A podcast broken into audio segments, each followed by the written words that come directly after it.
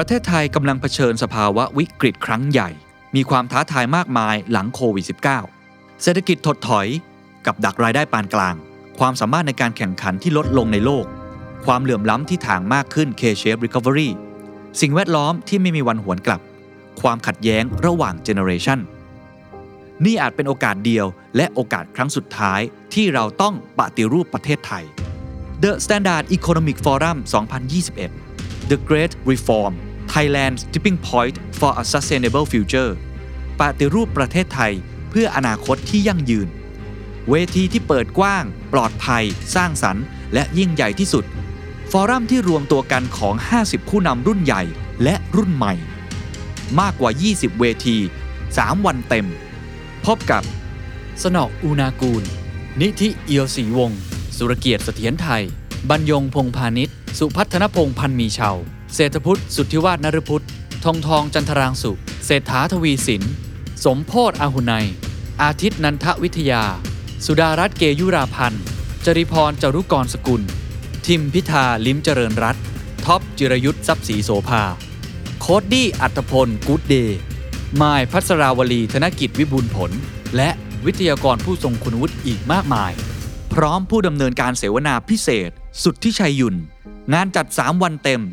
26-28 พฤศจิกายน Virtual Conference ถ่ายทอดสดแบบ Full HD จัดเต็มแสงสีเสียง บัตร 1 วันราคา 1,500 บาท 3 วัน ราคา 3,900 บาท พิเศษ ซื้อบัตร Early Bird ก่อนวันที่ 20 พฤศจิกายน ราคาเหลือเพียง 2,500 บาท The Standard Member รับส่วนลดเพิ่มอีก 10%รับชมย้อนหลังได้ถึง 3 เดือน ซื้อบัตรได้แล้ววันนี้ที่ไทย Ticket Major ติ ดตามรายละเอียดเพิ่มเติมได้ที่ The Standard มาร่วมกันปฏิรูปประเทศไทย เพื่ออนาคตที่ยั่งยืนของทุกคน เราไม่ได้มีความตั้งใจที่จะไปครอบงำที่จะไปคอนโทรล เราถือว่าแต่ละคนแต่ละบริษัทครับมีจุดแข็งที่แตกต่างกัน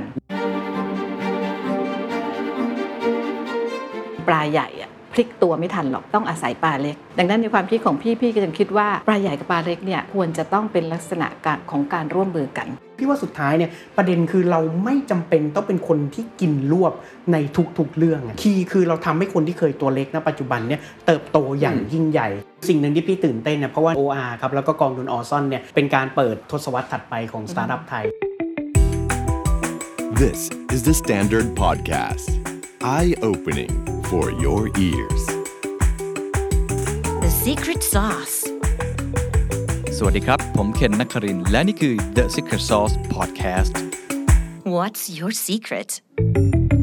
Golden Age ยุคทองของสตาร์ทอัพไทยเกิดขึ้นแล้วจริงหรือ The next decade หรืออีก 10 ปีข้างหน้าของวงการสตาร์ทอัพไทย จะเป็นอย่างไรต่อไป The Secret Sauce ตอนนี้ชวนคุยเรื่องสตาร์ทอัพครับ ตอนนี้ต้องบอกว่าเรามียูนิคอร์นอย่างเป็นทางการแล้ว 2 ตัวด้วยกันนะครับ Bitkub และ Flash Express หลายคนบอกว่าจะมีอีกไหมคำตอบมีแน่นอนครับ และจะมีอีกหลายตัวด้วย นี่คือยุคทองของสตาร์ทอัพที่กำลังจะเข้าสู่เฟสถัดไป วันนี้เราเลยจะชวนคุยนะครับ กับคนที่กำลังเป็นแรงขับเคลื่อนสำคัญ ก็คือกองทุนครับ กองทุนที่เกิดขึ้นจากการร่วมมือกันระหว่าง 500 ตุกตุกก็คือพี่กระทิงเรืองโรธ ภูลผลนะครับ ซึ่งปัจจุบันนี้ยังเป็นประธานในกลุ่ม KBTG ด้วยนะครับ ในขณะเดียวกันครับ อีกฝั่งหนึ่งครับ OR ครับ Oil and Retail ก็คือบริษัทปตทน้ำมันและการค้าปลีกจำกัดมหาชน พี่แดงจิรพรขาวสวัสดิ์ร่วมมือกันครับ ก่อตั้งเป็นกองทุนที่ชื่อว่า Orson Ventures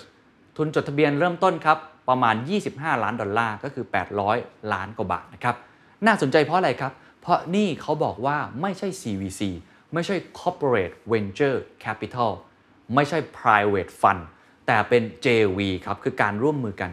99% OR ลงเงินครับ 1%เป็นฝั่งของ 500 ตุกๆ หรือพี่กระทิง กับพี่หมูณัฐวุฒิหรือ Ookbee นั่นเองนะครับ น่าสนใจมากครับว่าโมเดลนี้จะต่อยอดเป็นอะไร และทำไมครับเขาจึงมองว่ามันมีโอกาสมากมาย ที่จะลงทุนในสตาร์ทอัพไทย ที่จะลงทุนในสตาร์ทอัพไทยอีกหลายตัวเลยทีเดียว และหลังจากนี้วงการสตาร์ทอัพไทยจะเป็นอย่างไรต่อไป มีโอกาส ก็ต้องมีความเสี่ยง มีความท้าทาย มีอุปสรรค จะทำอย่างไรให้ประเทศไทยเติบโตได้แบบก้าวกระโดด โดยที่ยังไม่ทิ้งใครไว้ข้างหลัง เพราะว่าเรื่องที่ต้องคุยกันก็คือเรื่องของการกินรวบครับ หลายคนเริ่มกังวลครับ พอเห็นบริษัทขนาดใหญ่ออกมาตั้งกองทุนแบบนี้ มันจะเข้าสูตรปลาใหญ่ กินปลาเล็กฮุบสตาร์ทอัพแล้วก็เอามาเป็นของตัวเองหรือไม่ แล้วผลประโยชน์จะตกอยู่กับใคร วันนี้เป็นตอนที่สนุกสุดๆนะครับ จะได้เห็นมุมมอง สตาร์ทอัพไทยหลังจากนี้จะเป็นอย่างไรต่อไป จะได้เห็นครับว่ามุมมองของโมเดลใหม่ ในการพัฒนาสตาร์ทอัพหลังจากนี้ จะต้องไม่ซ้ำรอยเดิม และได้เห็นโอกาสกับทุกท่าน ว่าจะกลับไปสร้างโอกาสให้กับตัวเองยังไง ใน the next wave ที่มีโอกาสอีกมากมายมหาศาล ลองไปฟังกันดูครับกับตอน the golden age of Thai startup หัวข้อที่จะคุยกันวันนี้ต้องบอกว่าผมตื่นเต้นมาก เพราะมันเป็น the next decade of startup ecosystem ในประเทศไทย นะครับเมื่อ OR ร่วมมือกับทาง 500 ตุ๊กตุ๊กก็คือพี่กระทิงจัดตั้งกองทุนขึ้นมาออร์ซอน จุดเริ่มต้นมันคืออะไร มันคือกองทุนอะไร มันแตกต่างจาก CVC ที่เราเคยเห็นหรือ VC ที่เราเคยเห็นยังไงบ้างครับ ค่ะ ก็คือด้วยทางด้านของตัว OR เราเองเนี่ยเรามองว่าทางด้านของตัวสตาร์ทอัพเนี่ยในระบบเศรษฐกิจปัจจุบันที่เราเห็นอยู่หลังจากที่ crisis ของโควิดเกิดขึ้นนะคะ ก็พบว่าสตาร์ทอัพเนี่ย จะเป็นตัวที่ช่วยผลักดันระบบเศรษฐกิจแบบพลิกผันของไทยเราได้เลย หรือในอาเซียนก็แล้วแต่ ทางด้าน OR เราก็เห็นว่าสตาร์ทอัพเนี่ยมีศักยภาพสตาร์ทอัพเนี่ยจะมีความเก่งและความชำนาญเรื่องของเทคโนโลยีครับซึ่งจะมีความเร็วสองสิ่งเนี้ยเป็นสิ่งที่จะทำให้เกิดการที่ก้าวผ่าน disruptive ได้นะคะ โดยที่สตาร์ทอัพก็ถามว่าเมื่อเขามีจุดแข็ง สิ่งที่เขาอยากได้หรือความเป็น challenge ของเขาอะไม่ว่าจะในเรื่องของตัวกำลังคนเรื่องของเงินทุนนะคะหรือเรื่องของตัว ecosystem ที่จะทำให้เขาได้เข้ามาขยายธุรกิจต่อยอด เรื่องราวเหล่านี้เป็นสิ่งที่สตาร์ทอัพยังแสวงหาอยู่ ก็เลยคิดว่าในฐานะที่ OR เนี่ยเป็นทางด้านของบริษัทที่เป็นเอ่ออาจจะเรียกว่ามีไซส์ใหญ่นะคะครับแล้วก็มีพื้นที่ operate ทั้งในไทยทั้งในอาเซียน หากว่า 2 จุดเนี้ยมารวมกัน หรือเราพูดว่าสตาร์ทอัพบวกกับ company อืมถ้าหากว่ามาผนวกมา synergy กันได้ ก็จะทำให้ทางด้านของระบบเศรษฐกิจของประเทศเนี่ยดีขึ้นครับลำพังเพียงแค่ corporate กับสตาร์ทอัพจะไปกันได้ไหม ด้วยความรวดเร็ว เป็นแบบที่มีกลไกอืมเราคิดว่าตัวเนี้ยยังต้องการฟันเฟืองเรื่องของทางด้านของผู้บริหารกองทุนอืมทางด้าน OR เราเองอะเราก็เห็นว่าทางด้านของ 500 ตุ๊กตุ๊กๆเนี่ยค่ะ มีทางด้านของโปรไฟล์ที่ผ่านมา Success ในการที่จะทำนำพาสตาร์ทอัพเข้าสู่สเกลของการขยายธุรกิจ ก็เลยสนใจที่เข้าร่วมลงทุนกับทางด้านของเอ่อ500ตุ๊กตุ๊กๆนะคะครับแล้วเราก็ตั้งบริษัทร่วมทุนกัน ที่ชื่อว่า o s o n Venture เนี่ยค่ะถามว่าหลักตรงเนี้ยมาเสริมกับทางด้านของวิสัยทัศน์ OR วิสัยทัศน์ OR เนี่ยเราตั้งขึ้นมาเนี่ยเรามีวัตถุประสงค์ ว่าเราเนี่ยต้องการที่จะเติมเต็ม ทุกโอกาสอืมนะคะให้กับทางด้านทุกภาคส่วน ซึ่งวิสัยทัศน์เราก็บอกบอกว่า empowering toward on inclusive growth นะคะซึ่งเราคิดว่าเราจะพยายามผลักดันครับเรื่องที่จะทำให้สังคมชุมชนเติบโตไปร่วมกับเรา ซึ่งหนึ่งในนั้นก็หมายถึงสตาร์ทอัพและ SME ด้วยอืมสรุปใครชวนใครก่อนครับ ตั้งต้นจากจำไม่ได้พี่แงก่อนแล้วใช่ไหมฮะใช่ครับมาจากเริ่มจากพี่ OR แดงก่อนครับโอเคครับครับ แล้วตอนเดินเข้ามาติดต่อพี่กระทิงตอนนั้นคิดยังไงครับ แล้วทำไมถึง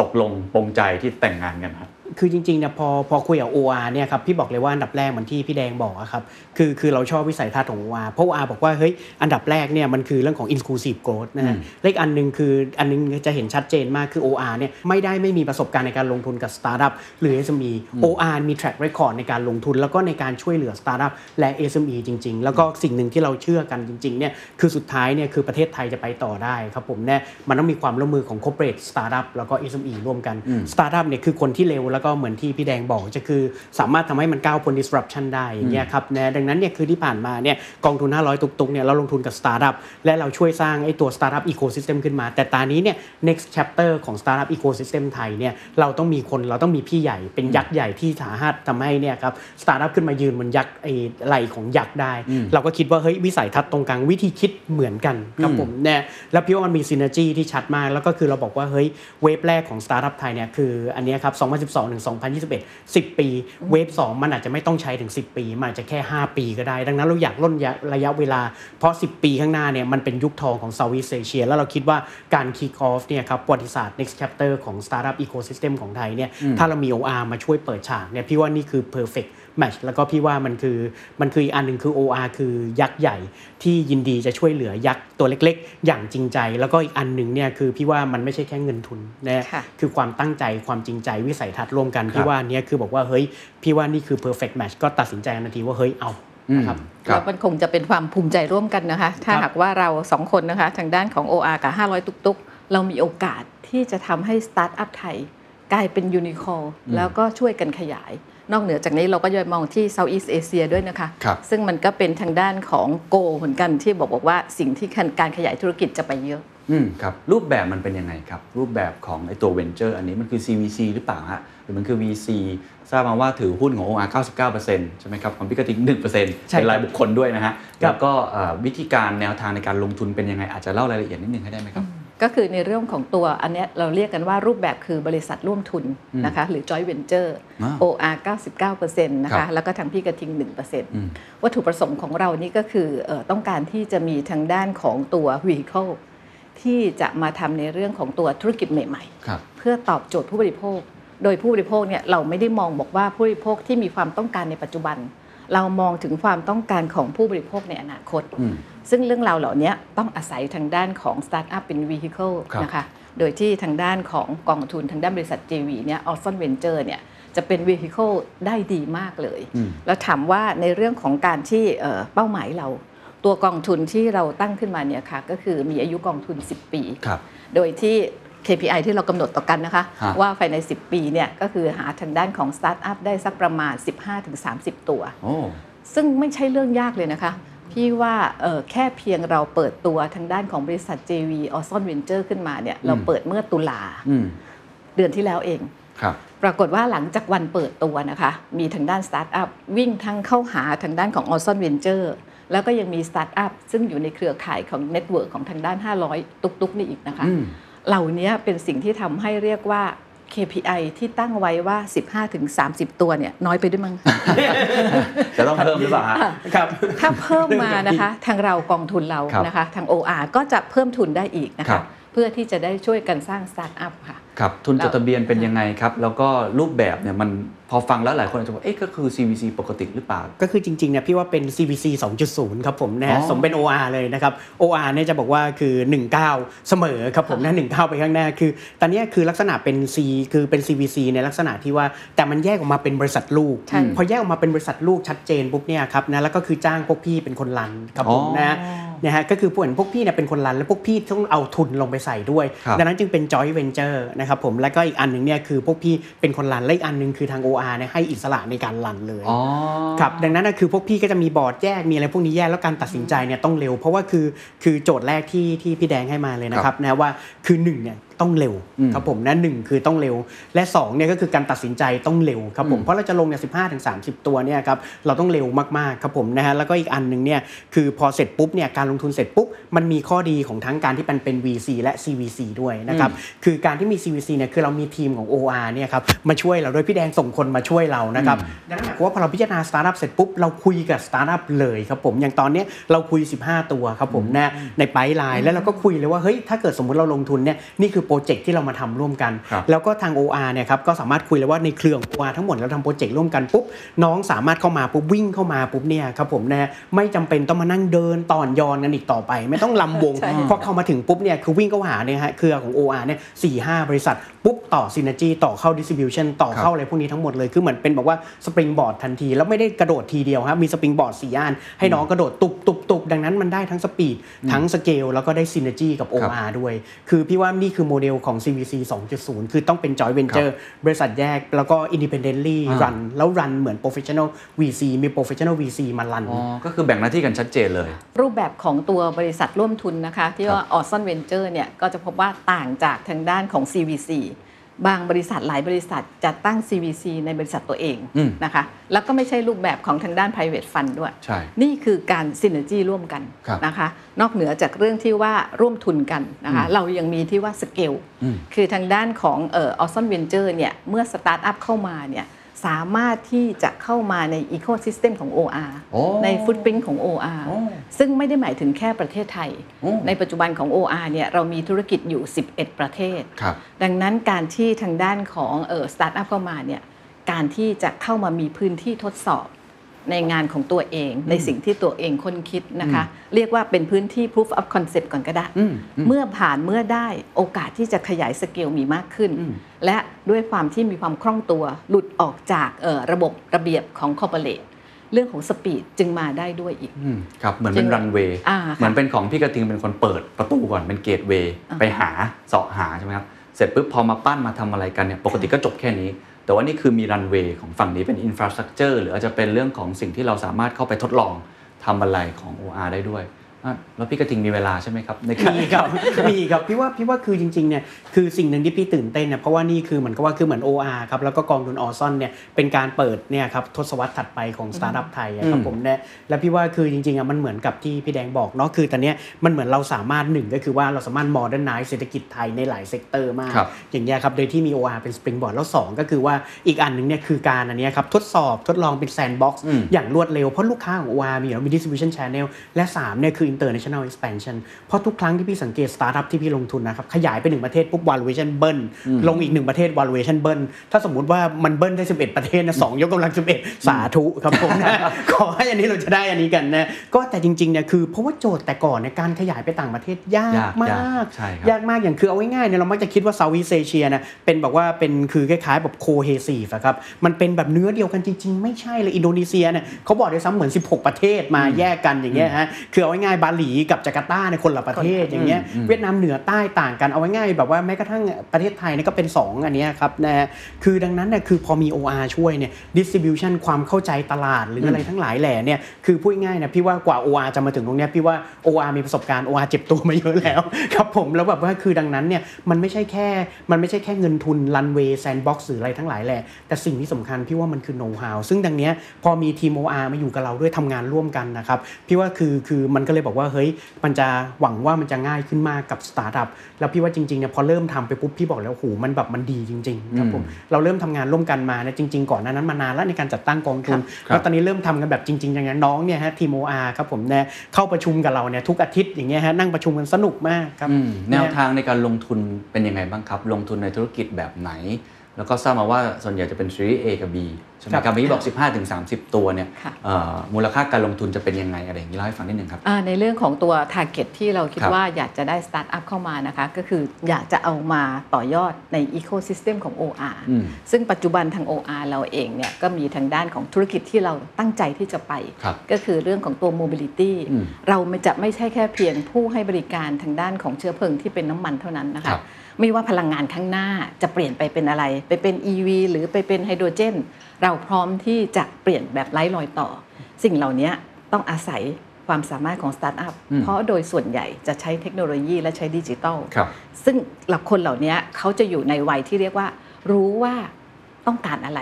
จะเติมเต็มโอกาสนั้นอย่างไรอืมนะคะเขาก็จะมาค้นคิดแล้วก็เอาออกธุรกิจมาให้ได้ครับและอีกอันหนึ่งที่ OR เน้นก็คือในเรื่องของตัวไลฟ์สไตล์อืมพี่คิดว่าในเรื่องของอย่างไรเนี่ยเรื่องของการเติบโตทางธุรกิจยังอยู่กับผู้คน ถ้าเราทำอะไรก็ตามที่ตอบโจทย์ผู้คนได้ ตั้งแต่เช้าจนกระทั่งถึง 24 ชั่วโมงของเขาเนี่ยครับรับรองได้ว่าเขาจะอยู่กับเราตลอดอืมเรียกได้ว่า OR เราตั้งใจที่จะเป็นทางด้านของ one stop solution ให้กับทางด้านของผู้คนเลยครับเมื่อเป็นธุรกิจอย่างเงี้ยเราคงไม่ได้อยู่แค่อาหารและเครื่องดื่มอืมไม่ได้มีเพียงแค่ Café Amazon หรือ Texas Chicken อืมเรายังสนใจธุรกิจที่เป็นทางด้านของ healthcare เรื่องของอ๋อ wellnessและประเทศไทยหรืออาเซียนเนี่ย ตราบใดในเรื่องของธรรมชาติ วัฒนธรรมยังเป็นแบบนี้ไลฟ์สไตล์ของคนที่เป็น c u เจอร์แบบทางด้านอาเซียนเนี่ยธุรกิจท่องเที่ยวยังครับเป็นธุรกิจที่เป็นตัวชูโรงให้กับระบบเศรษฐกิจไทยครับดังนั้นเบื้องต้นนะคะสตาร์ทอัพที่เราชวนกันคุยอยู่เนี่ยเราอยากจะได้เข้ามาเพื่อที่จะเติมเต็มอีโค y ิสเต็มครับของ OR ครับแต่ไม่ได้ตีกรอบนะคะ แค่เพียงแค่นี้ถ้าสตาร์ทอัพใดมีเรื่องดิจิทัลมีเรื่องใดอีกเราก็เปิดรับครับ หรือแม้แต่เรื่องสื่อนะคะ media ก็ได้ใช่ไหมฮะใช่โอเค mobility กับไลฟ์สไตล์พี่กระทิงล่ะครับ มูลค่าการลงทุนคิดว่าจะประมาณเท่าไหร่ แล้วก็วิธีการที่จะ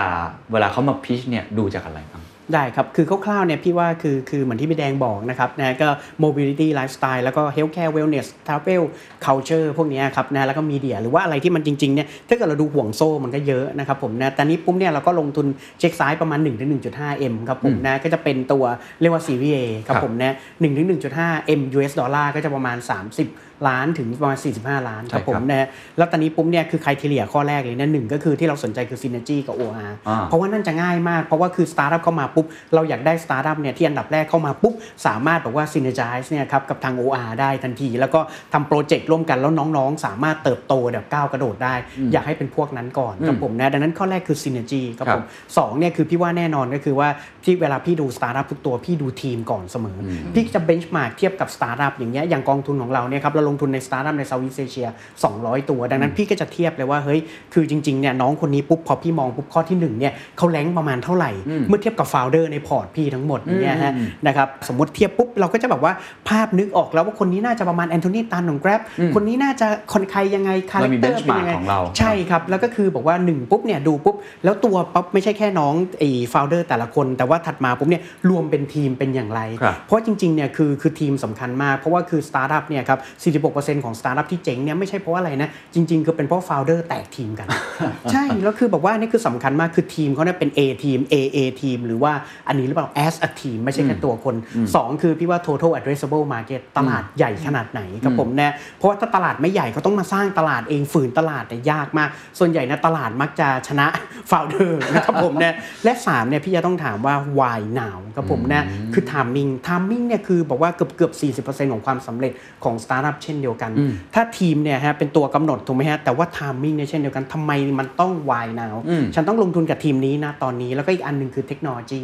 เทคโนโลยีคือเราก็จะบอกว่าเข้าไปทำ due diligence ดูหลังบ้านว่าเทคโนโลยีเขาเป็นยังไงคครัรับบผมนะฮะแล้วก็สุดท้ายในอีกอันหนึ่งนะที่เราดูเนี่ยคือทุกครั้งก็จะถาม unfair advantage เป็นอย่างไรอย่างเงี้ยแต่ unfair advantage มันคือมันไม่ได้หมายความว่าต้องอันนี้นะครับมันหมายความว่าคือคือมันข้อได้เปรียบทางการแข่งขันเนี่ยมันมีได้หลายแบบแม้กระทั่ง founding team member หรือความเข้าใจตลาดของเขาเนี่ยก็ถือว่าเป็นความข้อได้เปรียบครัที่บยากที่คู่แข่งจะมาลอกอยู่ดีครับผมเนี่ยจากประสบการณ์เนี่ยที่พี่ลงทุนกับสตาร์ทอัพมาเนี่ยหลาย ๆ ครั้งเนี่ยครับคือความได้เปรียบทางการแข่งขันที่สุดมันคือตัวทีมเนี่ยแล้วหลาย ๆ ครั้งพี่จะถามนะครับเพราะว่าเวลาสตาร์ทอัพมันโตมันโตเป็น 10 เท่าไงพี่ก็จะมองหน้าอย่างพี่เวลามองดูเคนเนี่ยพี่จะถามว่าเฮ้ยตอนพี่เด็ก ๆ เนี่ยพี่อยากเป็นลูกน้องเคนหรือเปล่าโอเคครับ Do I want to work for you อ่าคือว่าถ้าพี่เนี่ยบอกว่าเฮ้ยถ้าเกิดสมมติตอนฉันเด็ก ๆ เนี่ยฉันอยากเป็นลูกน้องคนนี้อ่าฮะได้เขาก็สามารถเป็น talent magnet ครับเพราะการแข่งเนี่ยของโลกสตาร์ทอัพเนี่ยมันไม่ได้แข่งแย่งลูกค้าอย่างเดียว แต่สิ่งแรกเลย battle แรกเนี่ยของสตาร์ทอัพไม่ใช่แข่งแย่งเงินทุน ไม่ใช่แข่งแย่งลูกค้า แต่การแย่ง talent อืมดังนั้นเนี่ยคนคนนี้เนี่ยมีคาริสมามีเป็น talent magnet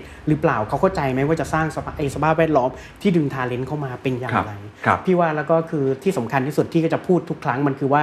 founder คนนี้เป็น 10x CEO หรือเปล่าอ่าเข้าใจครับนะครับผมเหมือนกับ CXO ที่ใช่ที่พี่กะทิกำลังใช่พยายามเทรนคนต่างๆเพราะฉะนั้นมันหลายมุมมากเลยมุมคนด้วยเรื่อง Product Market Fit ด้วยใช่เรื่อง Why Now ด้วยเรื่องเทคโนโลยีด้วย ผมขอขออนุญาตถามพี่แดงนิดนึง เพราะว่าจริงๆ OR ที่เอ่อลงทุนอยู่แล้วค่ะนอกเหนือจากเรื่องของสตาร์ทอัพเนี่ยผมเห็นร้านสลัด ร้านไก่ทอด ร้านอาหารญี่ปุ่น แล้วเมื่อกี้แบบแอบเปรยๆจะไปเรื่องฟิตเนสจะไปเรื่อง wellness อะไรต่างๆ มากมาย เกณฑ์ของมันกับอันนั้น อันนั้นเป็นธุรกิจแบบปกติถูกไหมครับกับอ่าสตาร์ทอัพเนี่ยแตกต่างกันยังไง แล้วก็ผมเข้าใจว่าแสดงว่า OR ให้อิสระกับพี่กระทิงค่อนข้างเยอะมากเลย ก็คือในเรื่องของการขยายการลงทุนนะคะ OR เราเองเนี่ยเราเน้นเรื่องของการขยายลงทุนรูปแบบ inorganic growth มากกว่าแค่การขยายสาขา Product ต่างๆ ดังนั้นพอมาในเรื่องของ inorganic growth นะคะไม่ว่าการเข้าซื้อหุ้น JV หรือ acquire บริษัทต่างๆเนี่ยครับเราจึงมีหลายทิศทางอ๋ออะถ้าถากว่าแยกกับทางด้านอืมของสตาร์ทอัพก็จะพบว่าทางด้านเราเนี่ยหากเป็นสตาร์ทอัพที่เป็น early stage ครับนะคะก็จะอยู่ทางด้านของ JV ที่เป็น J o z o n Venture อืม แต่ถ้าเป็นสตาร์ทอัพที่สเกลขึ้นมาแล้ว อย่างเช่นทางด้านของ Flash Express อ่าครับนะคะหรือว่าทางด้านโอ้กะจู๋ พีเบอร์รี่ไทยอะไรอย่างเงี้ยบริษัทเหล่านี้เราถือว่าเป็น firm ในระดับหนึ่งแล้ว จัดเป็น SME แล้วกันนะคะครับแต่ครับทางด้านของทางด้าน Flash Express นี่คือ ก็เป็นยูนิคอร์นตัวที่ถือว่าเป็น Rising Star ได้ใช่ค่ะใช่อันเนี้ยจะอยู่ที่ทางด้านของทีม OR อ๋อซึ่งเราเองเรามีทางด้านโครงสร้างรองรับครับแล้วก็มีวงเงินเงินลงทุนรองรับครับในแผนของเราอะค่ะก็คือเอ่องบลงทุนที่เราเตรียมไว้ช่วง 5 ปีเนี่ย ก็ประมาณสัก 74,000 ล้าน สิ่งที่จะมาลงในเรื่องราวเหล่านี้ที่เป็น innovation ทั้งหลายเนี่ยประมาณโอ้10%ของ 75,000 ล้านครับค่ะครับอันนี้แล้วก็น่าสนใจมีการปรับโครงสร้างครับเพื่อให้เกิดความคล่องตัวอ่าเราก็ตั้งทางด้านของหน่วยงาน OR Innovation ขึ้นมานะคะเพื่อที่จะทำให้การที่เรื่องของตัวสตาร์ทอัพเอ่อที่ผ่านพ้นสตาร์ทอัพอืมอืม early stage มาแล้วครับพวก SME พวกอะไรทั้งหลาย จะได้ไปอย่างรวดเร็วอืมในเรื่องของการลงทุน และเรื่องของการที่จะทำให้เขาขยายสเกลขึ้นครับนโยบายในการถือหุ้นเป็นยังไงครับ ถือหุ้นเอาแบบ 15% 20%หรือว่าจริง ๆ อยากจะเกิน 50%เพื่อเป็น majority เลยครับได้ทั้งหมดเลยนะครัคะบเพราะว่าเวลาเวลาที่เราเข้าไปยังธุรกิจ ไม่ว่าจะเป็นธุรกิจที่เป็น SME หรือ Startup หรือ Corporate ครับพี่มีความเข้าใจในเรื่องของตัวที่แต่ละ founder ที่เขาลงทุนลงแรงอืมลงสมองแล้วก็พาทีมงาน มาสู่ความสำเร็จในระดับเนี้ยอืมนะคะเขาคงอาจจะมีบ้างที่เออก็ยังแบบว่ายังอยากที่จะเป็นเอ่อตัวที่มีตัวตนอยู่ในการถือหุ้นอยู่ ดังนั้นเราเปิดรับอ๋อไม่ว่าจะ 10% 20% 25 หรือมากกว่า 50ครับค่ะก็แล้วแต่เขาก็เป็นการพูดคุยกันมากกว่าใช่ค่ะไม่ได้ว่าเป็นนโยบายบริษัทว่าฉันจะต้องเป็นคนที่ใหญ่ที่สุดอะไรงั้นตลอดค่ะเราไม่ได้มีความตั้งใจที่จะไปครอบงอ๋อำที่จะไปคอนโทรล เราถือว่าแต่ละคนแต่ละบริษัทครับมีจุดแข็งที่แตกต่างกันอืมเราต้องยอมรับในจุดแข็งของซึ่งกันและกันเพื่อเสริมกันไปครับดังนั้นมุมมองของ OR เราจึงบอกว่า together for betterment อืมก็คือ inclusive ร่วมกันจะดีกว่าครับดีกว่าที่จะไป make control เพครับราะไม่มีใครเร็วและไม่มีใครเก่งทุกเรื่องอืมในขณะที่ความผันผวนมารวดเร็ว ครับอ่าเห็นภาพครับ ทีนี้พอเรารู้แล้วว่ากองนี้ทำอะไร มีวิธีการลงทุนแบบไหน criteria คืออะไร หลังจากนี้ก็ต้องจับตาต่อว่าจะมีคนที่เข้ามานะครับอยู่ในพอร์ตอะไรยังไงคงจะได้อัปเดตกัน แต่ผมคิดว่าอย่างหนึ่งที่สนใจมากๆ แล้วมันเป็น move ที่เกิดขึ้นช่วงนี้เยอะมากเลยในรอบปีนี้ที่ผ่านมาก็คือการตั้ง VC ใหม่ๆ เกิดขึ้น CVC VC JV มากมายนะครับทั้งในเมืองไทยแล้วก็การ partner กับต่างประเทศ ผมก็เลยรู้สึกว่าอย่างที่พี่กระทิงคุยกันตั้งแต่ต้นนะครับว่ามันเหมือนเป็น the next decade ละของสตาร์ทอัพไทย หลังจากนี้อีโค y ิสเต็มแบบนี้เนี่ย ก็อยากให้พี่กระทิงเล่าให้ฟังว่าหลังจากปี 2021 ไปเนี่ยวงการสตาร์ทอัพไทยจะเป็นยังไงครับ คือมันจะเริ่มเห็นนะครับผมนะก็คือสตาร์ทอัพเนี่ยมันจะเริ่ม exit ละอ่าของ wave หนึ่งคือสตาร์ทอัพไทยเนี่ยมันคือ wave แรกมันคือประมาณครับ2012 ถึง 2021ถูกไหมคือ 10 ปีปุ๊บตอนนี้มันจะเริ่มเข้าเริ่มเข้าตลาดแล้วปีหน้ามันต้องไปจะเริ่มเห็นละอืมนะครับพอเริ่มเข้ามาปุ๊บมันจะเกิดการรีไซเคิลของ capital ของ Talent แล้วก็หลายๆคนเนี่ยก็จะเกิดออกมาเป็น Angel Investor ถูกไหมฮะหรือบางคนออกมาแบบอุ้ยยังไม่สุดอยากสร้างสตาร์ทอัพใหม่ตัวแรกฉันเนี่ยเข้าตลาดจะแค่แบบว่าหมื่นล้านหรือ3 0 0 0 4,000 ล้าน แต่ว่าตัวต่อไปฉันอยากทำแบบนี้บ้างดังนั้นหมายความว่ามันจะเกิดการรีไซเคิลแล้วตอนนี้ปุ๊บเนี่ยพอสตาร์ทอัพไทย exit ได้เนี่ยเงินทุนจะไหลเข้ามาทะลักแน่นอน เพราะว่าอะไรครับ แต่ก่อนเนี่ยเขาจะบอกกันหมด โอ้ยเมื่อไหร่ประเทศไทยจะมีสตาร์ทอัพเมื่อไหร่สตาร์ทอัพไทยมันจะ exit ได้ใช่แต่ตอนนี้มันพูฟแล้วว่ามัน exit ได้อืม capital จะไหลเข้ามาพอ capital ไหลเข้ามาเกิดการรีไซเคิลของ Talent รีไซเคิลของ capital เกิดการรีไซเคิลแล้วก็สร้างสิ่งที่เรียกว่าไอตัว Angel Investor ขึ้นมาอย่างเงี้ยครับแล้ว Talent จากต่างประเทศก็จะอยากมาอยู่เมืองไทยทุกคนอยากมาอยู่เมืองไทยหลังโควิดอย่างเงี้ยครับนะแล้วตอนนี้ปุ๊บเนี่ยมันจะเปิดหลาย ๆ sector ขึ้นมาเต็มไปหมดเลยครับผมนะฮะดังนั้นเนี่ยคือถัดไปเนี่ยพี่ว่าคืออีโค y ิสเต็มเราหวังว่านะครับมันจะเกิดการเร่งเครื่องของอีโค y ิสเต็มแบบมหาศาลเลยอ๋อพี่ยกตัวอย่างก็ได้ให้อย่างประเทศเนี่ยจริง ๆ เลขอันหนึงโชคดีมากครับคือเราเกิดที่ right place and right time มากๆนะครับเพราะว่าคือ 10 ปีข้างหน้าถัดไปเนี่ยจะเป็น golden age ของ Southeast Asia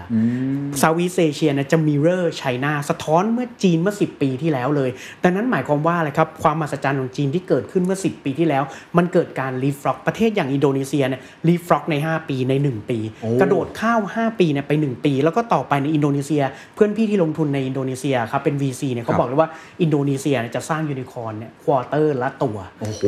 ใช่ แล้วนั่นคือความโหดแล้วมันทุก sector ด้วยแล้วคือคืออีกอันหนึ่งเนี่ยเทคโนโลยีเข้ามาพอดีครับพอเทคโนโลยีเข้ามาเนี่ยคือแต่ก่อนมันเป็น age of a domino disruption ถูกไหม disruption มันเป็นเหมือนโดมิโนไงแต่ตอนนี้มันเป็น continuous disruption อืม disruption เนี่ยถ้าเกิดเราดูเนี่ยแต่ก่อน education เนี่ยฮะอุตสาหกรรมไหนที่บอกว่าจะเกิด disruption อันนั้นที่สุด education อยู่ซ้ายสุดเลย ถัดมาคือ food ถัดมาคือ healthcare คืออีกชาติหนึ่งกว่ามันจะถูก disrupt พอโควิดเข้ามาปุ๊บทุกอย่างได้หมดเลยแต่ก่อนเนี่ยผิดกฎหมายไม่ได้ หรือว่า education แต่ก่อนเรียนออนไลน์ไม่ได้ปุ๊บกระโดดขึ้นมาดังนั้นหมายความว่าทุกคนน่ะทุกอุตสาหกรรม leapfrog แล้วเกิด disruption พร้อมกันครับแล้วก็เรากำลังเข้าสู่เว็บ 3.0 อย่างเงี้ยนะฮะเว็บ 3.0 2024 ถูกไหม Metaverse เข้ามา แล้วถัดมาปุ๊บเนี่ยคือเราจะเริ่มเห็นพวก decentralized finance พวกเทคโนโลยีทั้งหมดมันเกิด convergence ดังนั้นเนี่ยคืออะไรครับสิ่งที่เกิดขึ้นทันทีเนี่ยมันคือการก้าวกระโดดแบบมหาศาล ดังนั้นเนี่ยแล้วก็มันจะเกิด continuous disruption แต่ทุกครั้งที่พี่บอกเสมออะครับผมแนวว่าเวลามันเกิด disruption เนี่ย โอกาสที่มันตามมา มันจะใหญ่กว่าสิ่งที่มันทำลายล้างเสมอ สิ่งที่มันสร้างสรรค์จะใหญ่กว่าสิ่งที่ถูกทำลายล้าง ถ้ามันถูกทำลายล้าง 10 อุตสาหกรรม อุตสาหกรรมใหม่ที่มันเกิดขึ้นมาเนี่ยพี่ยกตัวอย่างอย่างเช่น Food Agri Bio อย่างเงี้ยคือเราบอกว่า internet economy มาคือมา internet economy ทำให้เกิดบริษัทอย่าง Apple อย่าง Microsoft ที่มูลค่า2 trillion US dollar Food Agri Bio จ้านั่นจะใหญ่กว่า internet economy 4เท่าอืมมโอเคสี่เท่าขึ้นนั่นหมายความว่าโอกาสเนี่ยโอเคโลกอะไรครับโลก decentralized finance ไปแตะ financial service นั่นก็4 trillion ครับในขณะที่ฟู้ดอากิไบโอเนี่ยฟู้ดเนี่ยคือแค่ plant based food เนี่ยไปอะไรครับไปแทนที่อาหารที่ทำจากเนื้อสัตว์อุตสาหกรรมอาหารที่ทำจากเนื้อสัตว์เนี่ยครับ1.4 trillion อืมไม่นับถึงฟีดที่ไปฟีดสัตว์อีกอย่างเงี้ยคือแบบดังนั้นอุตสาหกรรมทั้งหมดเนี่ยมันคือการอันนี้อะครับผมนะมันคือเขาเรียกว่า complete overhaul ของ world economy แล้วเราดันโชคดีที่อยู่ในอะไรครับ Southeast Asia ที่กำลังเข้าสู่อันนี้อีกดังนั้นเนี่ยพี่ถึงบอกว่าเฮ้ย นี่คือโอกาสครั้งหนึ่งในชีวิตอะพี่ยังคิดเลยว่าพี่อยากอายุเท่าเคนจริง ๆ พี่อยากเป็นแบบว่าอยากหล่อเหมือนเคนด้วยครับผมเนี่ยยังอยากใหญ่ด้วยเคนแล้วหล่อเหมือนเพราะเราพี่อยู่ในยุคที่แบบว่าเฮ้ยพี่ถึงบอกว่าทำยังไงเนี่ยคนรุ่นพี่เนี่ยพี่พี่พี่กับพี่แดงเนี่ยบอกว่าคนรุ่นพี่เนี่ยเรา rebuild foundation ให้กับประเทศได้ แต่ว่าสุดท้ายเนี่ยคือเราต้องส่งต่อให้คนรุ่นใหม่ใช่เป็นคนสร้างอนาคตให้กับประเทศนี้ ไม่มีช่วงเวลาไหนที่ดีที่สุดแล้ว โอกาสมหึมาที่จะสร้างอินเทอร์เน็ต e อ o โนมีอะครับผมนะของ Southeast Asia นะเท่าไหร่ลองอ่านไอ้ตัว paper ล่าสุดขึ้นมาครับที่เพิ่ง publish อะครับผมนะคือ3 0 0 0 0 0 4 0 0 0ล้านเหรียญนะอืมดังนั้นหมายความว่าเราจะเกิดบริษัทเทคโนโลยีใหม่ๆเนี่ยที่มูลค่าเป็นแสนล้านเหรียญเนี่ยใน wave ที่แล้วเราเกิด Sea Garena ต่อไปมันจะไม่ได้มีแค่หนึ่งบริษัทครับมันจะมีหลายบริษัทเลย แล้วมันมีอุตสาหกรรมเนี่ยดังนั้นพี่อยากบอกน้องๆทุกคนว่าเฮ้ยอย่าเพึ่งกังวลจะตกรถไฟ จะมีรถไฟเป็น 10 ขบวนเลยวิ่งเข้ามาตกขบวนหนึ่งเธอก็โดดขี่ขบวนหนึ่งก็ได้ แต่อย่าเล็งขบวนเดียวนะเล็งหลายๆขบวนหน่อยใช่นะฮะแล้วขบวนหนึ่งเนี่ยต่อให้เป็นอุตสาหกรรมหนึ่งอย่าง decentralized finance เนี่ยตอนนี้อยู่ประมาณถ้าถามพี่นะถ้าวิวัฒนาการคือพันอย่างเงี้ยมันอยู่ประมาณตอนนี้พี่ว่าประมาณสิบกว่าเพราะนี่ยังมีโอกาสอีกมหาศาลมหาศาลเลย คือแล้วอย่างอีกอันหนึ่งอย่างที่บอกว่าเฮ้ย mobility เนี่ยเหมือนพี่แดงบอก มัน complete overhaul เลยไลฟ์สไตล์ก็ complete overhaul เลยอะแน่นอนครับผม 10 ปีข้างหน้ามีโอกาสมหาศาล แล้วก็พี่ถึงบอกว่าตื่นเต้นมากครับที่จะ work กับสตาร์ทอัพไทย แล้วก็พี่คิดว่า เฮ้ย 10 ปีข้างหน้ามันเป็นหวังว่าจะเป็น golden age ของประเทศไทยด้วยน้ำมือน้อง ๆ ทุกคนเออเราจะไปไม่ถึง Golden Age ด้วยเหตุผลอะไรครับ เมื่อกี้ฟังแล้วเป็นโอกาสที่แบบเต็มไปหมดเนาะไม่แน่ใจว่าทั้งสองท่านมีมุมมองอะไรอะไรที่เป็นความเสี่ยงอะไรที่เป็นอุปสรรค เป็นความท้าทายที่เราต้องปิดช่องโหว่ตรงนี้ให้ได้ที่จะได้ไม่ตกขบวนกันทั้งหมดเนี่ยนะฮะ คือในในมุมคิดพี่ก็คือเรื่องของ Golden Age เนี่ยก็ขยายความกันนิดนึงว่าทำไมถึงมองว่า Southeast Asia เป็น Golden Age นะคะ เราพบว่าถ้าสมมติไทยของเราเนี่ยเราอาจจะบอกว่าเอ้ยเป็นสังคมผู้สูงอายุแล้วอ่าแต่อย่าลืมว่าผู้สูงอายุรุ่นเนี้ยนะคะเจนเนี้ยหกสิบอัพเนี่ยจะเป็นผู้สูงอายุที่อุดมไปด้วยคุณค่า กับทางด้านของระบบเศรษฐกิจอืมเขาจะเป็นคนที่โดยส่วนใหญ่จะมีกำลังจับใจายใช้สอยอืมแล้วก็อยู่กับทางด้านของโลกดิจิทัลเป็นหลักครับนะคะ ดังนั้นพอถ้าธุรกิจเราตอบได้ เรื่องนี้ก็จะเป็นโอกาสอืมพอมามองว่าในประเทศอื่นล่ะ เช่น เวียดนามครับกับกัมพูชาสองประเทศเนี้ยนะคะอยู่ใน Southeast Asia เนี่ยเป็นประเทศที่คนโดยส่วนใหญ่คือวัยทำงานอ๋อถ้าหากว่าเรานะคะทางด้าน corporate กับสตาร์ทอัพร่วมกัน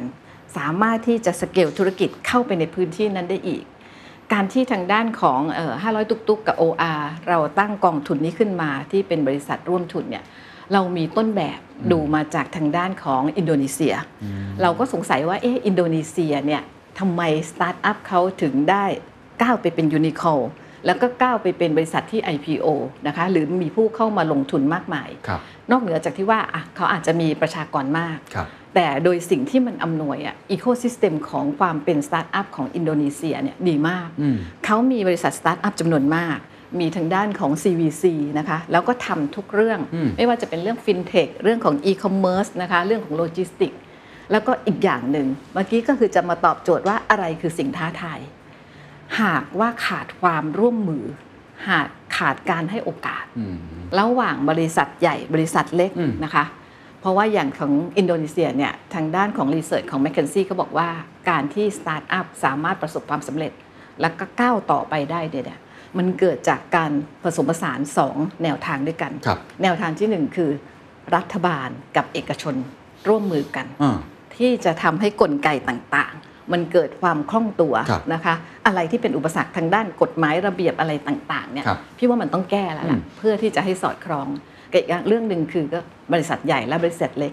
ที่มีโอกาสอืมที่เติมเต็มหรือซึ่งกันและกันครับนะคะถามว่าอันนี้เป็นสิ่งที่เรียกว่าโอกาสของความสำเร็จบนความท้าทายอืมซึ่งต้องปลดปล่อยในเรื่องที่เกี่ยวกับทางด้านของกฎระเบียบอะไรต่างๆครับนะคะกับอีกเรื่องหนึ่งคือตัวสตาร์ทอัพเอง ตัวสตาร์ทอัพเนี่ยจะต้องเปิด เปิดว่าบางทีแล้วอาจจะคิดว่า เอออยู่เดี่ยวๆ ฉันได้มากกว่าอืมแต่ลืมไป ว่าถ้ามาอยู่บนไหล่ของยักษ์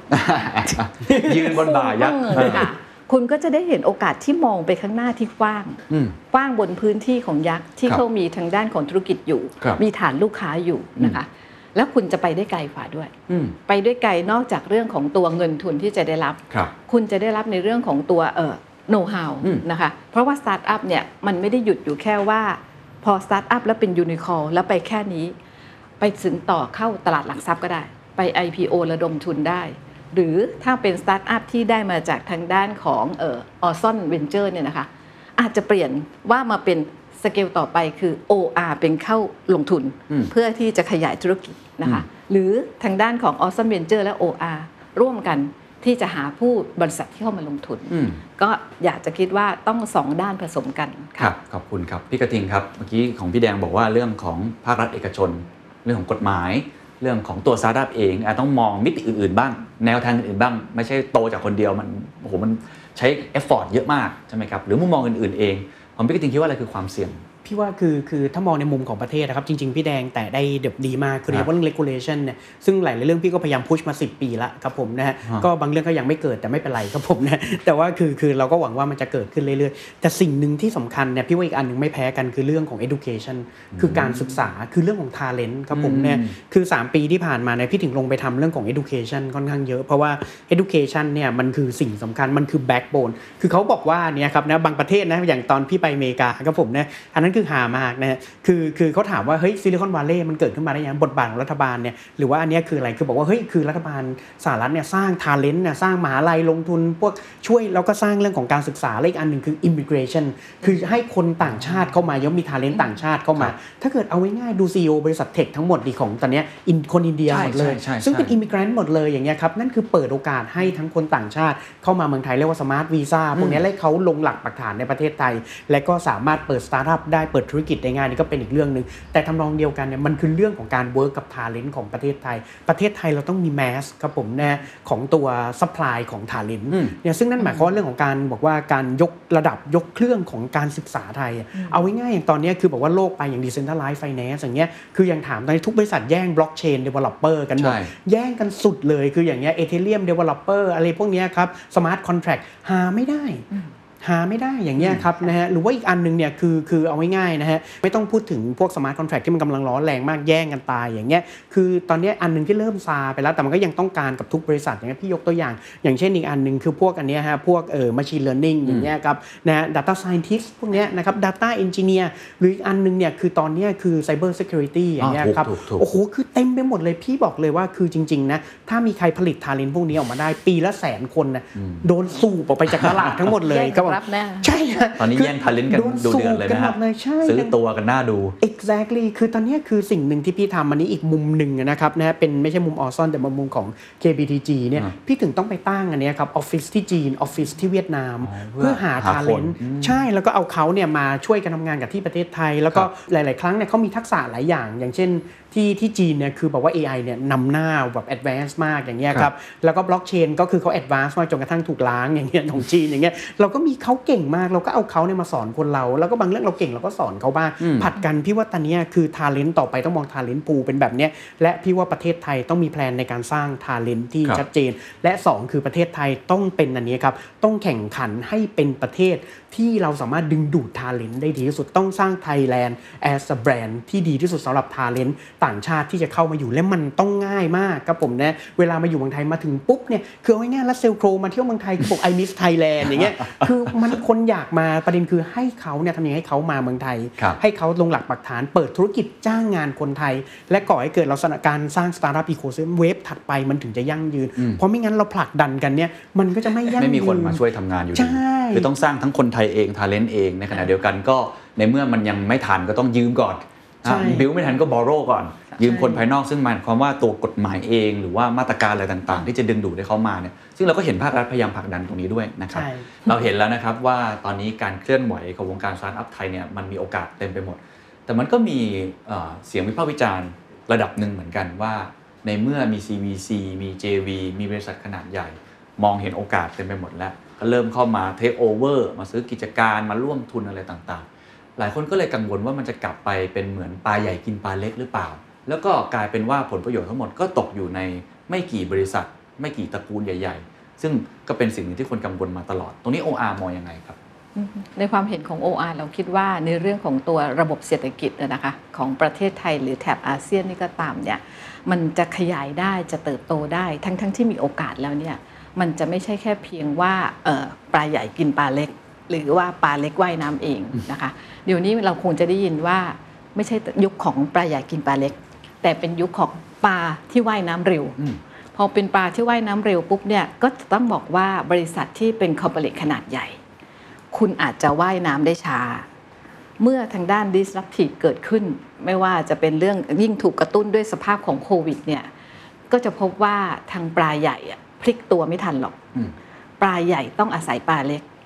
ดังนั้นการที่ปลาใหญ่อาศัยปลาเล็ก แล้วเกิดปลาใหญ่จะไปฮุบปลาเล็กปลาใหญ่คิดว่าคุณจะพลิกตัวต่อไปได้หรืออืมนะคะ ดังนั้นในความคิดของพี่พี่ก็ยังคิดว่าปลาใหญ่กับปลาเล็กเนี่ยควรจะต้องเป็นลักษณะการของการร่วมมือกันอืมแล้วก็เป็นการ synergy กันอืมเพื่อที่จะพากันที่จะว่ายแหวกหน้าน้ำได้นะคะครับ แล้วก็ตัว OR นะคะทางด้านของ OR เอง เราก็มีทิศทางที่ส่งเสริมการลงทุนของบริษัทเล็กของ SME ของสตาร์ทอัพอืมโดยที่เราให้อิสระนะคะเราไม่ได้เข้าไป control เราไม่ได้บอกว่า acquire เข้าไปซื้อเข้าไปแล้ว เราต้องส่ง board seat ไปเกินครึ่ง หรือเราต้องส่ง MD CEO ตรงนั้นไม่ใช่นะคะเพราะเรารู้ว่าทาง corporate ของเราเนี่ยชำนาญในเรื่องที่ยังยังไปไม่ถึงในเรื่องของตัวที่บริษัทเล็กมี หรือลักษณะของทางด้าน ORZON Ventures ครับเราได้มาเนี่ยได้มาเพื่อสร้าง สร้างแล้วก็ทางด้านของสตาร์ทอัพก็จะกลายเป็นยูนิคอลจากยูนิคอลคุณก็สามารถที่จะขยายไปเป็นบริษัทในตลาดหลักทรัพย์ ทั้งในตลาดหลักทรัพย์ไทยตลาดหลักทรัพย์ในต่างประเทศอืมซึ่งอันเนี้ยคิดว่าสำหรับ ORZON Ventures ที่ OR ร่วมกับเอ่อทางด้าน 500 ตุกตุกๆเนี่ยพี่ว่าจะเป็นตัวที่จะช่วยครับในการที่เรียกว่าเป็นต้นแบบ ที่จะทำให้เกิดให้เห็นได้ว่า ไม่ใช่ลักษณะของปลาใหญ่กินปลาเล็ก แต่เป็นลักษณะของปลาใหญ่และปลาเล็ก ให้โอกาสซึ่งกันและกันนำจุดแข็งมาร่วมกัน เพื่อที่จะยกระดับทางด้านของเศรษฐกิจของประเทศครับพอเข้าใจคอนเซปต์ครับแต่การปฏิบัติจริงเนี่ยมันยากไหมครับอาเมื่อกี้เราบอกว่าอบอร์ดเราไม่ได้ส่งคนเกินมาครึ่งหนึ่งแต่พอทำลักษณะแบบนี้เนี่ยผมไม่แน่ใจว่า Return รายได้ที่จะได้กลับมานะครับที่ลงทุนไปเนี่ยมันจะคุ้มค่าไหม ถ้าเกิดเราไม่ได้เทค เกิน 50%ไป หรือเรียกว่าความเป็น ownership ในการตัดสินใจใช่ไหมบริษัทใหญ่สมมติว่าอยากทำแบบนี้เพื่อทำให้เกิด Return มากขึ้น พอยังให้สตาร์ทอัพยังมีโอกาสในการตัดสินใจมี ownership อยู่ อาจจะทำให้ยากมากขึ้นกับตัวเอง ในแง่ของ shareholder เขาจะมองว่าเอ๊ะกลายเป็นว่าผลกำไรตัวเลขอาจจะได้ยากกว่าปกติที่เคยทำมาในเส้นทางในอดีตหรือเปล่าครับ ถ้ามองในมุมของ return นะคะในปัจจุบันคิดว่าในมุมของ return เนี่ยมันมองแค่เพียง return ที่เป็นตัวเลข Profit อย่างเดียวไม่ได้อืมเพราะว่าในมุม return อันเนี้ยก็คนตอนนี้คงได้ยินว่าทางด้านของหุ้นยั่งยืนครับเป็นหุ้นที่ทางด้านนักลงทุนให้ความสำคัญมากคำว่าหุ้นยั่งยืนในที่เนี้ยหมายถึงหุ้นของตัวบริษัทที่ทำธุรกิจ โดยที่มีวิถีหรือมี mindset ให้ความสำคัญ กับการที่จะทำให้ชุมชนสังคม เติบโตไปร่วมกับเราครับ เติบโตอย่างชนิดที่เข้ามาอยู่ใน process ของธุรกิจ อาจจะอยู่ใน supply chain หรืออาจจะอยู่ในลักษณะของการร่วมทุนหรือเป็นบริษัทย่อยนะคะ อันเนี้ยพี่มองว่าเป็นเรื่องของตัวที่มองเรื่องของความยั่งยืนอืมเพราะบริษัทต้องมองระยะยาวครับถ้ามองระยะสั้นอะมองแค่เพียง return ที่เป็นตัวเลข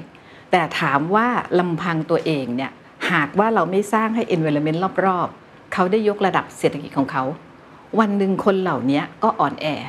เขาซึ่งเคยที่จะเป็นผู้บริโภคเราในปัจจุบันอืมก็ล้มหายไปอืมแล้วก็ขาดโอกาสที่จะมีผู้บริโภคที่มีเวลมากขึ้นครับที่จะเพิ่มขึ้นอืมดังนั้นก็คิดว่าในทิศทางเรื่องเนี้ยทางด้านของบริษัทโดยปัจจุบันเนี่ยก็จะเน้นในเรื่องของความที่เรียกว่าทั้งทางด้านของตัวชุมชนสังคม หรือเราเรียกว่า people ครับทั้งในเรื่องของสิ่งแวดล้อมอย่างเช่นขอบ26เนี่ยก็เป็นสิ่งที่ให้ความสำคัญกันมากครับแล้วก็สุดท้ายก็คือเรื่อง profit ครับอย่างทิศทางของ OR เนี่ยเราไปใน 3 bottom line อืม people planet profit ครับนี่คือสิ่งที่เราใช้วัด KPI ในบริษัท โอ้โอเคเป็น KPI ใหม่เลย ไม่ใช่แค่ตัว P ตัวสุดท้าย profit อย่างเดียวใช่จะมีค่ะ people กับ planet อะไรแบบนี้ด้วยค่ะนะครับในโลกเทคโนโลยีที่เป็นแพลตฟอร์ม economy แพลตฟอร์ม business มันจะมีคำว่า winner take all มันมันจะเกิดขึ้นจริงได้หรอครับ ecosystem แบบนั้นเนี่ยที่ทำงานร่วมกันระหว่างปลาใหญ่กับปลาเล็ก เพราะเท่าที่เห็นก็คือใหญ่ก็ใหญ่ไปเลยใหญ่สุด ๆ ไปเลย คนเล็กก็ต้องถูกถีบออกจากสนามไป พี่กระทิงคิดว่าใน ecosystem ของประเทศไทยมันจะเกิด ecosystem ที่ไปด้วยกันได้ไหมครับ พี่พี่ว่าจริงๆเนี่ยคือคืออันนั้นคือ definition ของพี่ว่าคือตอนนั้นเขาเริ่มคุยกันแล้วว่ามันคือโลกเก่าละคือพี่ว่าแพลตฟอร์มเนี่ยมันจะเริ่มเป็นโลกเก่าละแต่นี่คือถ้าเกิดเราดูง่ายๆอะครับผมนะแม้กระทั่งเรื่องโลกของ decentralized finance เห็นไหมมันคืออะไรครับ มันคือ decentralization ทั้งหมดไงดังนั้นสุดท้ายโลกมันไปเรื่องของ network นะครับผมนะโลกของ network ดังนั้นพอเป็นโลกของ network ถัดไปปุ๊บเนี่ยมันจะเกิดการแบ่งปัน profit ที่มันมากขึ้นกับสิ่งเหล่านี้กับคนที่อยู่เรียกว่า edge คือ edge คือคนที่อยู่ปลายขอบไงนะครับผมนะเพราะสุดท้ายนั่นถึงจะเกิดสิ่งที่เรียกว่าความยั่งยืน แล้ว network สุดท้ายเนี่ยมันจะอยู่ได้ก็คือความยั่งยืนเหมือนที่พี่แดงบอก ดังนั้นนั่นคือสุดท้ายเนี่ยครับนะแล้ว network เนี่ยมันจะใหญ่กว่าแค่ของตัวแพลตฟอร์มครับผมนะแล้วพอมันเป็น network ปุ๊บเนี่ยสิ่งที่มันเกิดขึ้นคือความยั่งยืนของมันครับผมเพราะพี่ imagine เนี่ยยกตัวอย่างนะครับผครัมบนะอย่างแพลตฟอร์มเนี่ยสมมติแพลตฟอร์ม take profit 40%สิ่งที่มันเกิดขึ้นเราจะเห็นกันโดยตลอดเลยคืออะไรครับผมนะมันคือจะเกิดการประท้วงการนั่นนู่นใช่นั่นนี่ใช่แล้วก็เกิดอะไรขึ้นคือไดเวอร์คือขับไม่ได้อะเราสมมติว่าแบบหรืออะไรครับโรงแรมบอกว่าฉันเป็นจับกลางสร้างโรงแรมแถบใต้กว่าจานี้ปุ๊บอย่างเงี้ยครับผมนะมันถึงเกิดสิ่งที่เรียกว่ามันคือบอกว่าคือความที่มันไม่ได้อยู่ในจุดที่อีควิลิเบียมที่สุดท้ายเนี่ยคนที่เป็นจับกลางจะอยู่รอดเนี่ยนั่นคือโลกยุคเก่านั่นคือโลกของแพลตฟอร์ม แต่โลกถัดมาเป็นโลกของเน็ตเวิร์กซึ่งหมายความว่ามันคือเกิดการส่งเบนฟิตเข้ามาครับผมนะให้กับคนที่มันอยู่ตรงเอชมากขึ้น ซึ่งนั่นคือสิ่งที่พี่คิดว่ามันเป็นสิ่งที่เราจะต้องไปครับผมนะแล้วก็ตอนเนี้ยพี่คิดว่าอีกอันหนึ่งเนี่ยคือในแง่ของ return ระยะสั้นเนี่ยพี่ถึงบอกว่าพอจะสร้าง network ขึ้นมาเนี่ยมันยากใช่มันยากระยะสั้นแต่ระยะยาวมันดีกว่าเยอะครับผมนะเพราะต่อไปเนี่ยพอ you มี network ปุ๊บสิ่งที่มันเกิดขึ้นนะมันเหมือนต้นไม้อะครับรากมันลึก และรากมันกว้าง ต้นไม้มันถึงจะยืนได้ไงอืมเพราะสุดท้ายเนี่ยคือถ้าเกิดอยู่เป็นต้น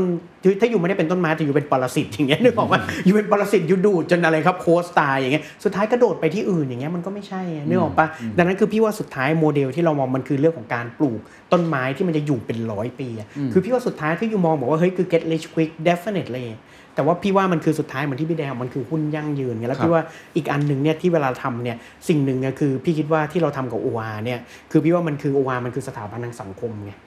มันไม่ใช่แค่บริษัทอะนึกออกปะมันคือสถาบันทางสังคมอันหนึ่งอย่างเงี้ยมันหมายความว่าเวลาเรามองปุ๊บเรามองคือความยั่งยืนในอนาคตอย่างเงี้ยครับทั้งหมดดังนั้นคือสุดท้ายเนี่ยพอเราทำปุ๊บเนี่ยพี่บอกว่าเฮ้ยทำด้วยแล้วสบายใจ แล้วอีกอันหนึ่งพี่มานั่งคิดคืออย่างพี่มานั่งคิดสมมุติว่า imagine นะสตาร์ทอัพตัวหนึ่งที่พี่สมมติว่าเราลงทุนสตาร์ทอัพตัวหนึ่งอย่างเงี้ยครับครับนะอย่างสมมติเอาง่ายๆเราถือหุ้น 20%นะส่วนน้อยตรงมา20%ส่วนน้อยแต่บริษัทนั้นมีบริษัทหนึ่งเป็นแบบ Grab อะเอาง่ายๆ Grab 40 billion เงี้ยมัน8 billion คือเกือบเท่า OR เลยนะเคนนึกออกปะคือถามว่าอันนั้นคือเล็กหรือพี่บอกว่าไม่ หรือเอาง่ายยูนิคอร์นเนี่ยฉันถือเท่าไหร่ ฉันถือหุ้นเท่าไหร่ครับ ฉันถือหุ้น 20%ของยูนิคอร์นอย่างเงี้ยฉันก็ 200 มิลเลียน US ดอลลาร์200 มิลเลียน US ดอลลาร์ต้องขายกาแฟกี่แก้วก็ไม่รู้นึกออกปะคือแบบนึกออกปะคือบอกว่านี่คือพี่ว่าสุดท้ายเนี่ยประเด็นคือเราไม่จำเป็นต้องเป็นคนที่กินรวบในทุกๆเรื่องอะคีย์คือเราทำให้คนที่เคยตัวเล็กณปัจจุบันเนี่ยเติบโตอย่างยิ่งใหญ่ คือพี่ถึงบอกว่ามันคือการสร้างมินิ OR ที่จะโตขึ้นมาเป็น OR ครับผมนะแล้วนั่นแหละคือสุดท้ายเนี่ย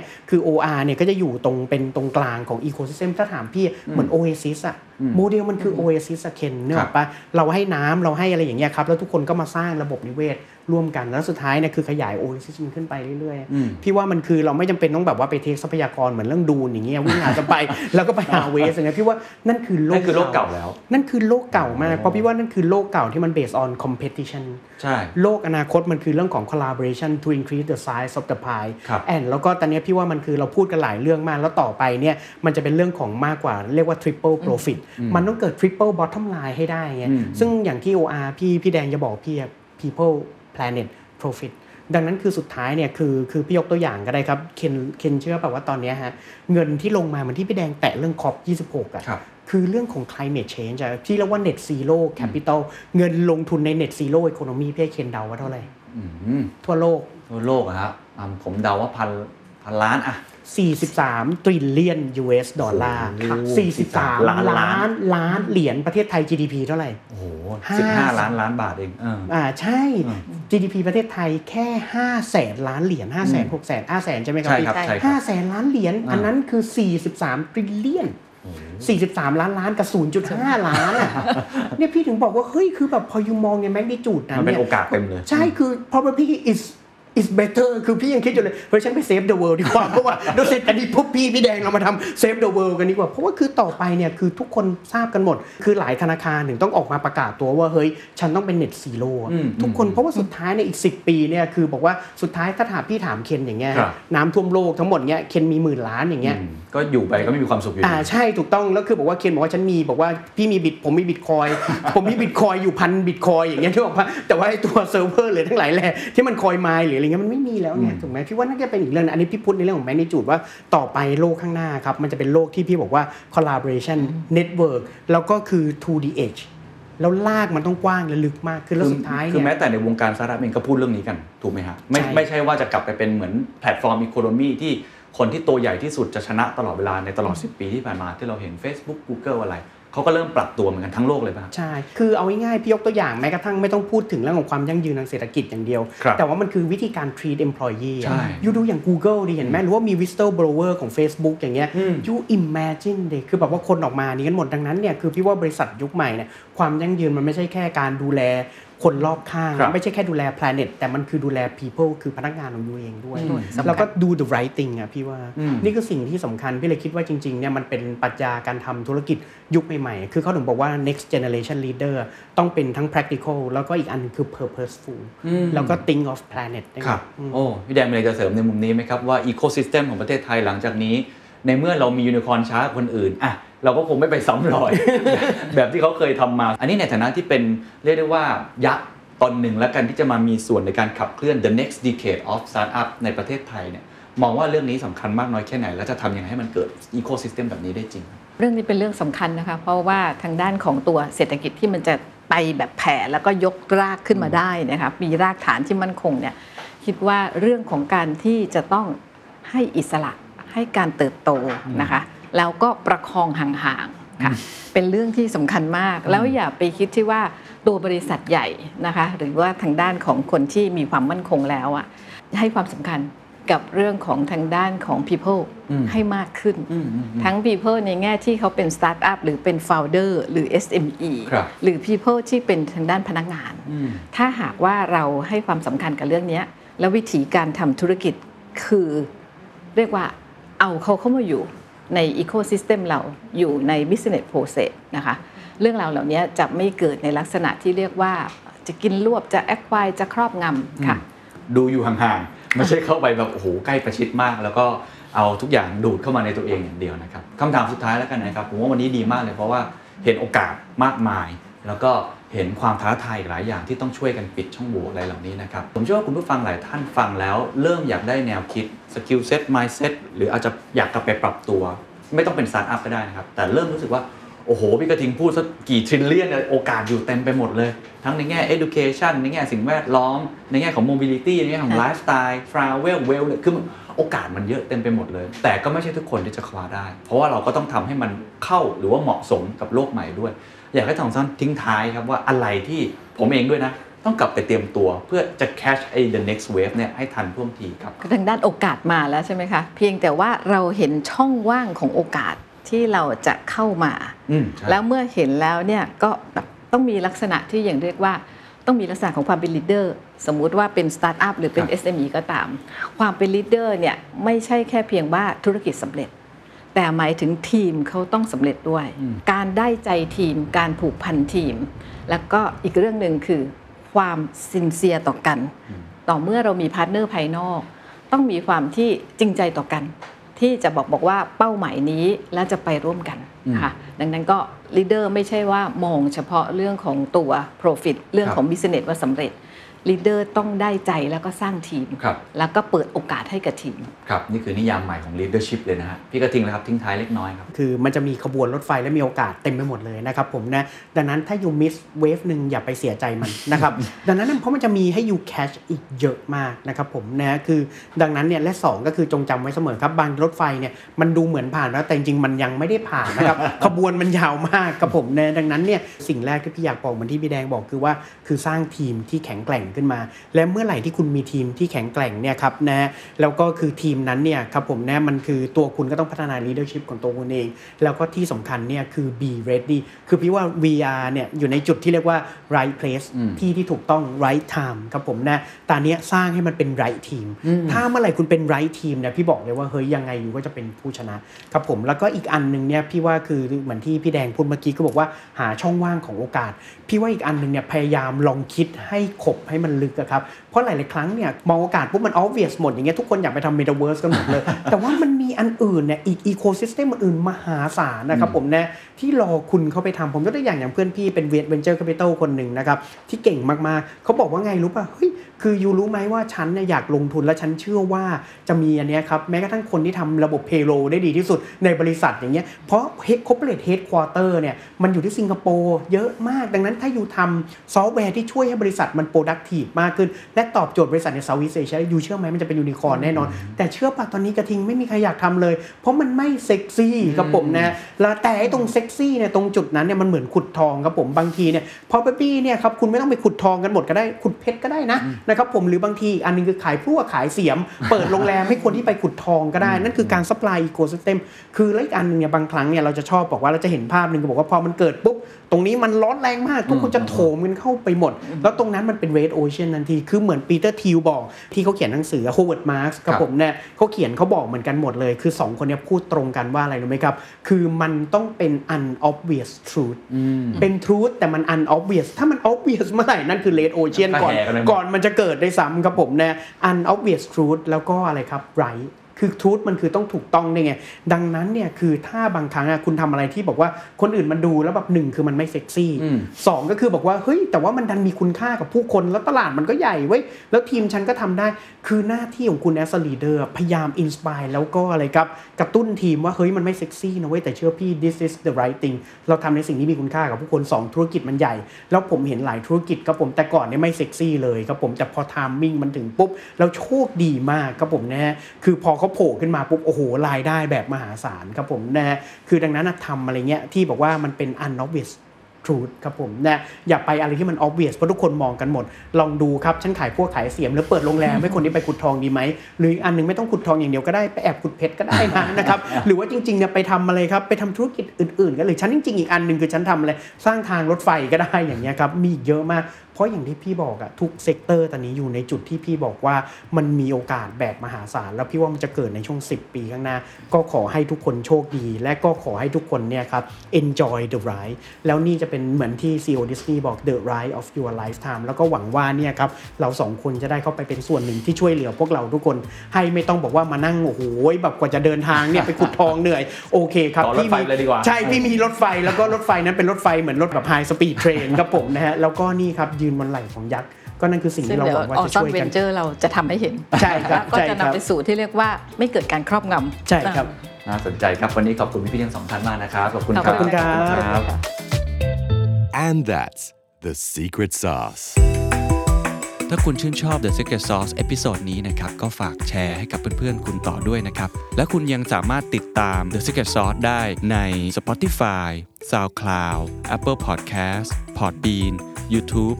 และ Podcast Player ที่คุณใช้อยู่นะครับ และอย่าลืมติดตาม Facebook Fanpage The Secret Sauce เข้ามาติชมเข้ามาพูดคุยกับผมได้เลยนะครับ